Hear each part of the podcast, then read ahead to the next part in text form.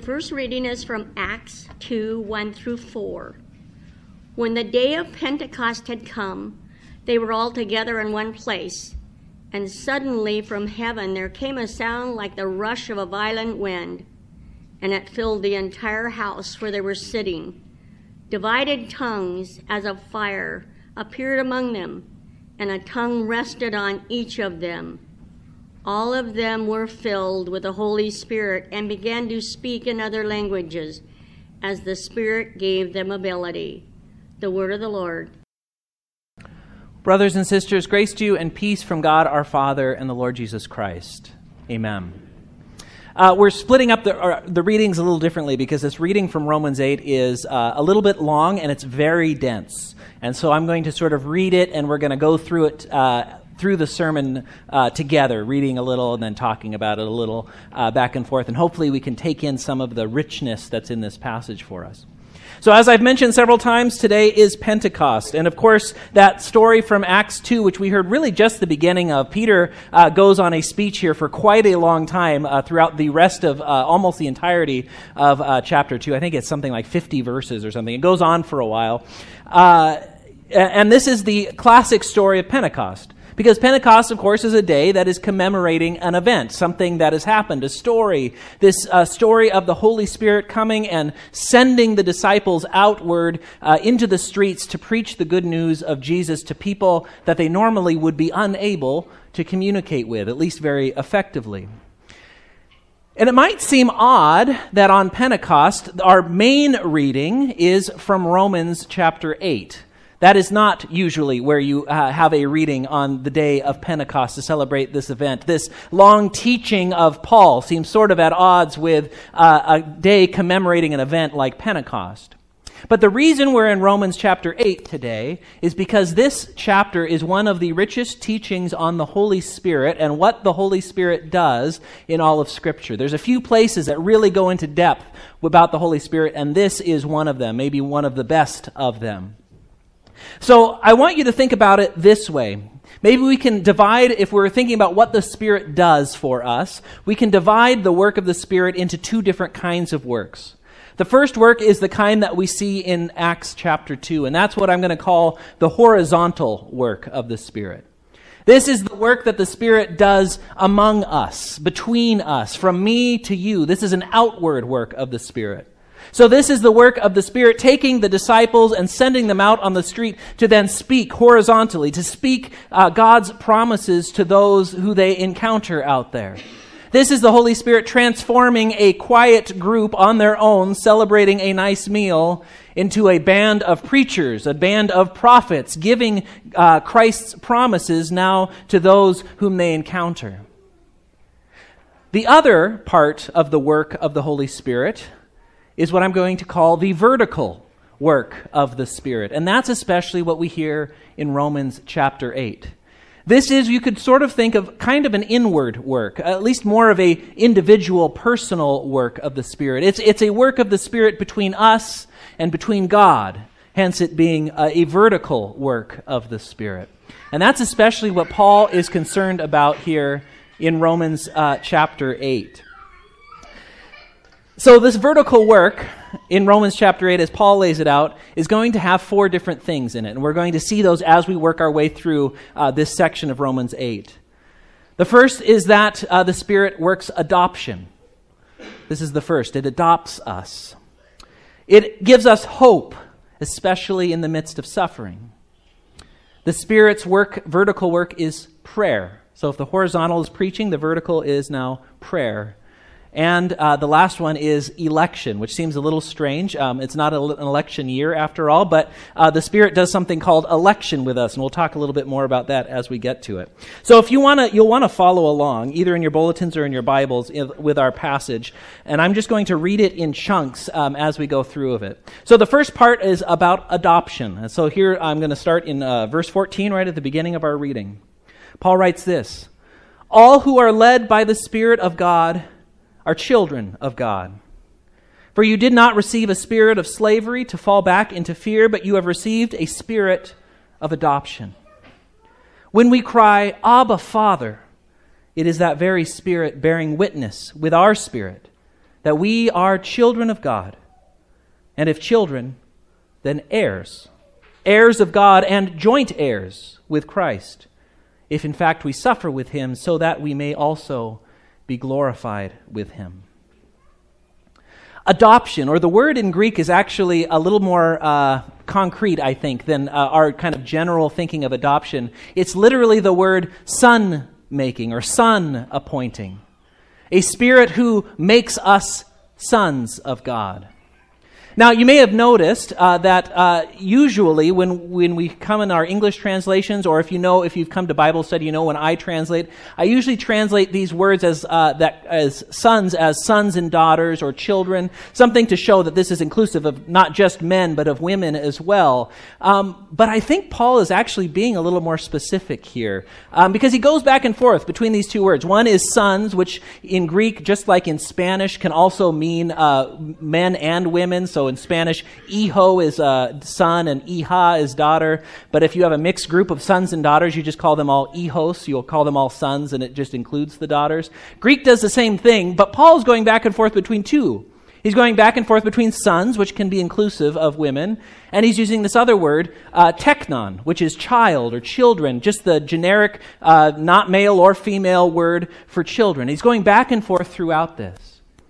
And I think he's doing it intentionally because I think when he says, for example, um, where in our translation it says at the beginning, all who are led by the Spirit of God are children of God, the word there is actually sons of God. And so a little farther on, we have received a spirit of son making, of being appointed as sons. There's something significant about being sons in Paul's eyes. And it has to do with inheritance.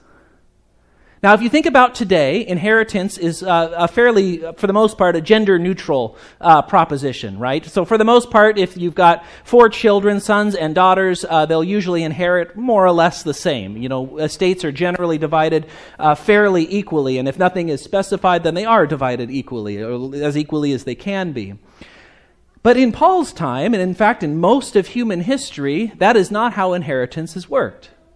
Usually, if you had uh, four children, let's say, a mix of sons and daughters, it would be the eldest, and actually, specifically, the eldest son who would inherit possibly all of the property, or at least the lion's share of the property. So, when there are a group of children, when there are many children in a family, there is only one heir. There is only one who will inherit the lion's share of what is being handed down. And that is almost always, there's exceptions, but that is almost always a son. And so when Paul says all who are led by the Spirit of God are sons of God, I think he's speaking similarly in a way that he does in Galatians, for example, when he says, In Christ there is no longer male and female. You, whether you are men or women, are now sons, as far as inheritance goes, sons of God. But it's even stronger than that. So now we might think of adoption as being, you know, brought into a family. And so we think of Christ, of course, as the Son of God, the firstborn Son of God. Paul will even say that later in our reading today. Christ is the firstborn Son of God, and then we are, you know, the stepsons or the stepsons and daughters of God, the stepchildren in the family. And of course, that's a wonderful thing. It's good to be brought into God's family, but still, Christ is the inheritor, right? And then we are the stepchildren who uh, sort of get to share a little bit. Well, what does Paul say? He says, if children, this is in verse 17, if children, then heirs, heirs of God, and joint heirs, co heirs with Christ. That means we aren't just the stepchildren of God, we are actually made sons of God in the same way that Christ is the Son of God. We share in Christ's sonship of God. That means anything that you can say about Christ's relationship with his Father can also be said about your relationship with his Father. Now, that is a radical statement. And that's the first work of the Spirit that Paul talks about in this passage this work of adoption, of being made sons, heirs, inheritors of God alongside of Jesus Christ. At the end there, you hear a little bit about suffering. So let's continue and hear about this suffering. So, continuing in verse 18, Paul writes I consider that the sufferings of this present time are not worth comparing with the glory about to be revealed to us. For the creation waits with eager longing for the revealing of the children, actually sons of God. For the creation was subjected to, to futility, not of its own will, but by the will of the one who subjected it. In hope, notice that word hope, in hope that the creation itself will be set free from its bondage to decay and will obtain the freedom of the glory of the children of God. We know that the whole creation has been groaning as in labor pains until now. And not only the creation, but we ourselves, who have the first fruits of the Spirit, groan inwardly while we wait for adoption, that is, being made sons, the, redep- the redemption of our bodies. For in hope we were saved. Now, hope that is seen is not hope, for who hopes for what is seen? But if we hope for what we do not see, we wait for it with patience. It seems a little strange that Paul immediately goes into suffering I mean, we're made sons of God, right? We're made inheritors, co inheritors with Christ, inheriting everything that Christ inherits. And yet, what does Christ inherit after all? Well, suffering, and then glory, cross, and then resurrection, wrath, and forgiveness. We are inheritors with Christ, and we inherit everything He inherits, and it turns out that leads to a lot of suffering in the here and now. And yet, the Spirit does something with us and through us in this suffering. The Spirit gives us hope. Now, often we use the word hope, I think I've spoken about this before, um, in sort of a, a flippant way uh, hope becomes something like wish. So when I say, well, I hope the weather's good tomorrow, what I'm saying is, I wish or I hope or I want the uh, weather to be good to- tomorrow. It is my desire that we have good weather tomorrow. Now, I may not have checked the forecast. I might not have any good reason for thinking the weather will be good tomorrow, but usually when we use the word hope, it's just sort of this weak wish way. Well, whenever you see the word hope in the Bible, it's not in this way. To hope in the Bible is to lean forward with an expectation of something. It's to know that your friends are coming over at a specific time, and as that time draws closer, you're peeking out the window to see if they've made the turn into the driveway or not, if you can see their car coming down the road. It's waiting for something, but it's waiting for something that you know is about to happen. There's a word in here actually that literally is to crane the head forward. The whole creation is craning its head forward, straining to hear about this revelation of the children of God. When we suffer, we suffer with a hope, with an expectation that suffering will not be the end, that there will, in fact, be a glory which follows it. I consider that the sufferings of this present time are not worth comparing with the glory about to be revealed to us. And the suffering, surprisingly, includes not just me and you, not just Christians, not just humans, in fact, but all of creation. All of creation groans, we hear. We ourselves groan, even though we have the first fruits of the Spirit, this adoption, even though we have the promise and the hope given to us, we ourselves groan as we wait for the fulfillment of this promise. For the redemption, he says, which is a word for being bought out of slavery, the redemption of our bodies. Because we and the creation have been subjected to death on account of sin. And death's power is the power that is visible in the world, and yet the Spirit gives us a hope. A hope which Paul says is not seen, because of course you don't hope for what you, what you already see. If you already see it, you're not waiting for it, you just have it. But it's a hope that allows us to wait patiently, to patient, ex- patiently expect, to wait long sufferingly for the uh, arrival of this promise. Third work of the Spirit, prayer. He goes on, likewise, the Spirit helps us in our weakness. For we do not know how to pray as we ought, but that very Spirit intercedes with sighs, groans, we could say, too deep for words.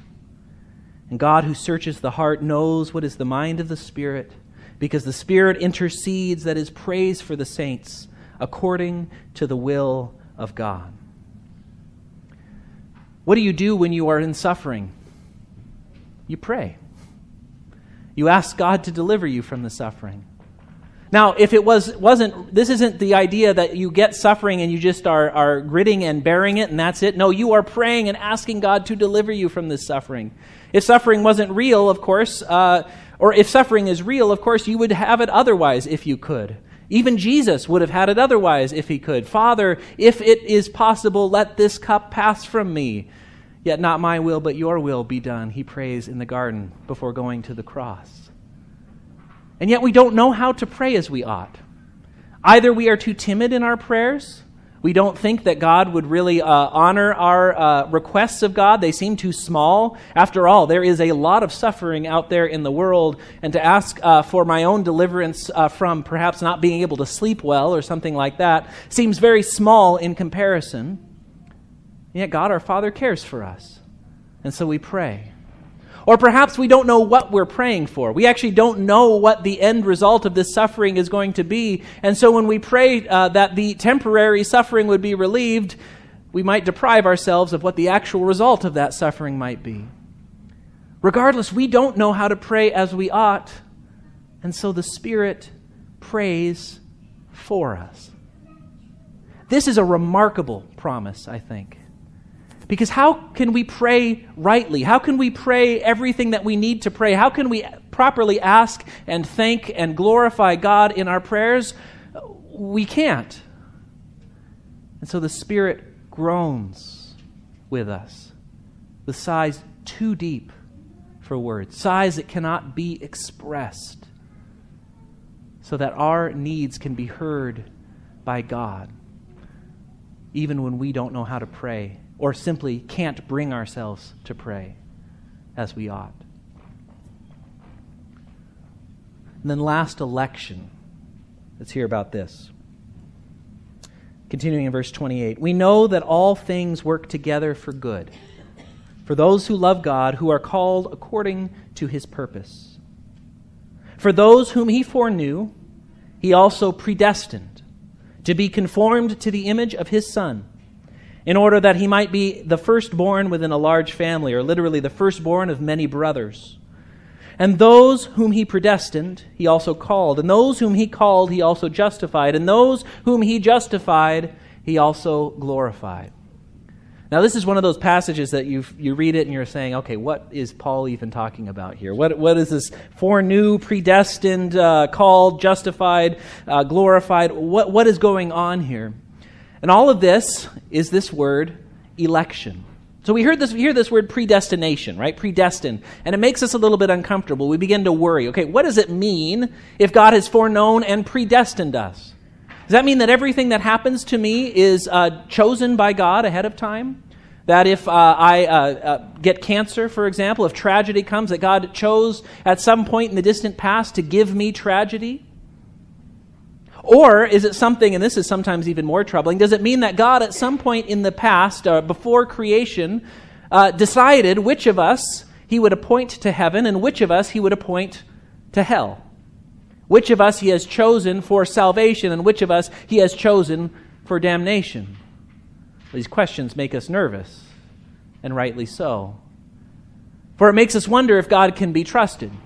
Am I one of the ones that God has chosen? And is God actually good if God is choosing tragedy and suffering and evil for us? I mean, just look around the world and see all of the suffering that there is. Couldn't God have prevented that? It leads us into all of these troubling questions. And so, we in the Lutheran Church especially like to talk about election. And Paul will use this word elect here just a little bit later, which simply means choosing. When you elect somebody to a political office, you are choosing that person to be in a political office. And one thing that we know about God that is consistent all throughout the, the story of Scripture is that God is a God who chooses, a God who makes choices, a God who chooses a, a family, the family of Abraham, who chooses a nation, the nation of Israel. They will be his chosen people for the sake of all the nations, he says. And a God who chooses us, as we heard last week in baptism.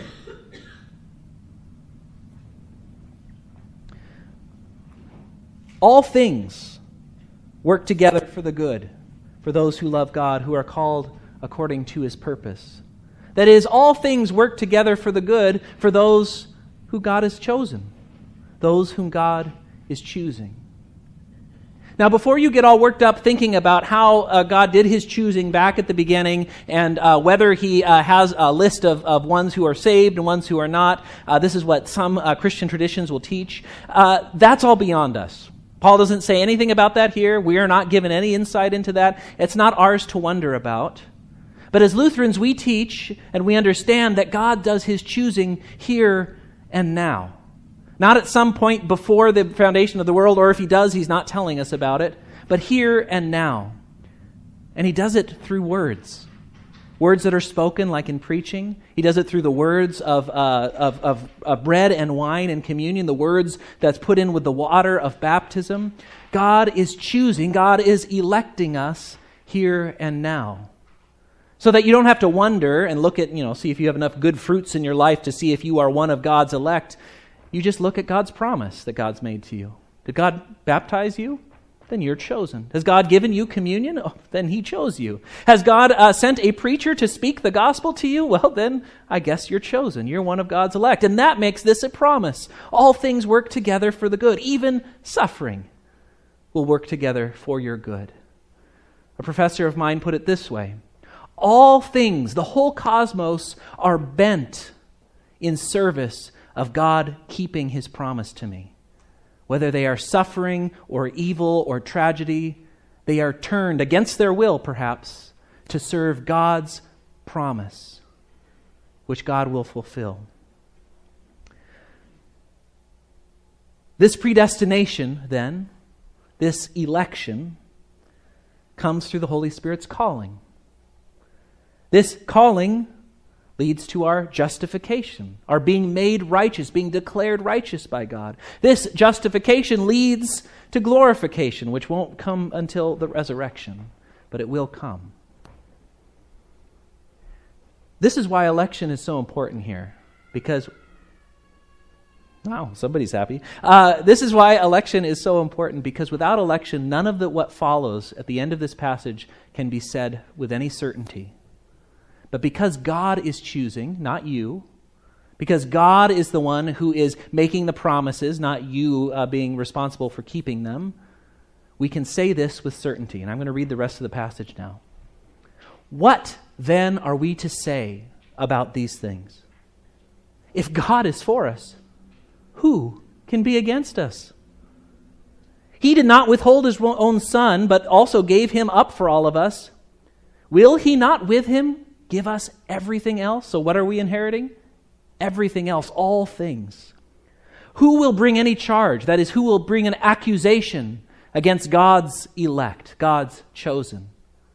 It's God who declares righteous. Who will condemn? It is Christ Jesus, the one who died, yes, the one who was raised, who is at the right hand of God. It is Him who indeed intercedes, offers prayers for us.